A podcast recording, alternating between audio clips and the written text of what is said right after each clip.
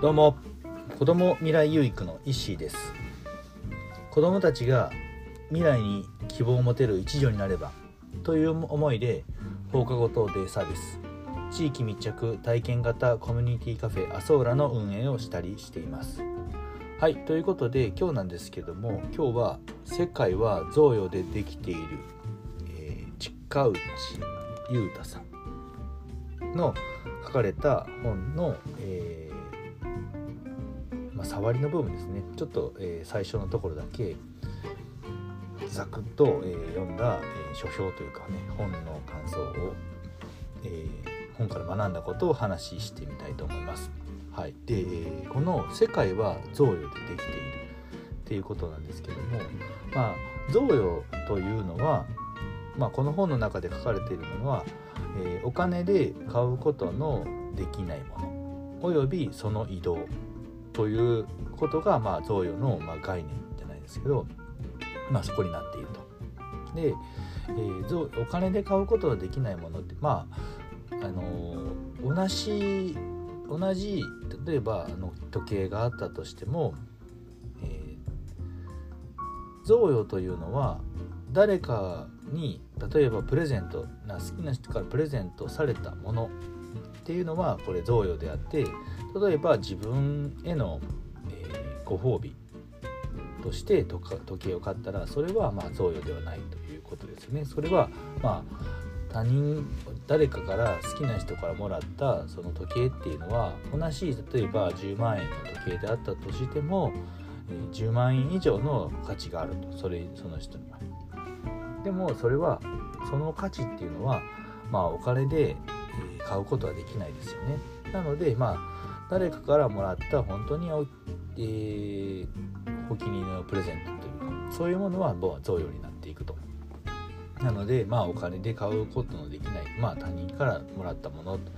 いうことなんですけどもまあ人間のまあ話ちょっと変わる人間のね進化っ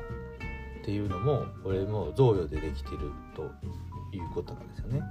っていうのは、えー、進化というのはえー、まあ、社会とのこう強い絆、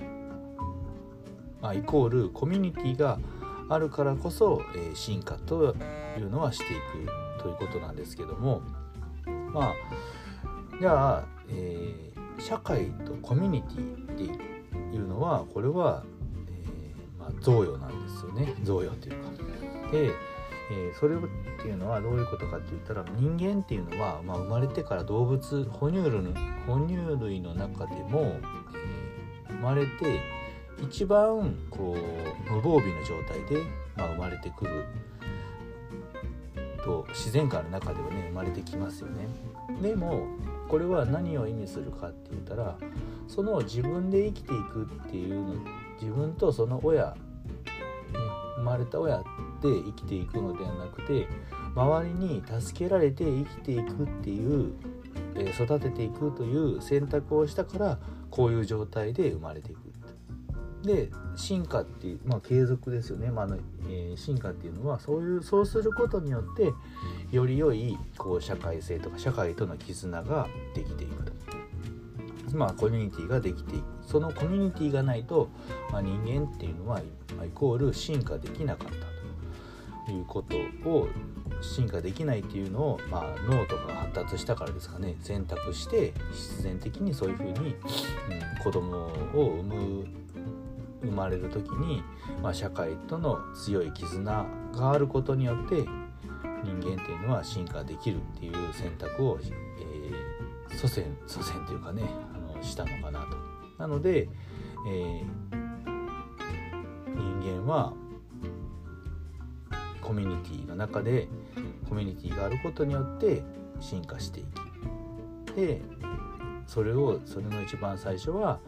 生まれて生まれてくる時にすごく無防備な状態で生まれてきてそれをみんなで助け合うことによって、えー、コミュニティの絆を強くしていくということ。みたいですね。そういうことにつながっているということなんですけどね。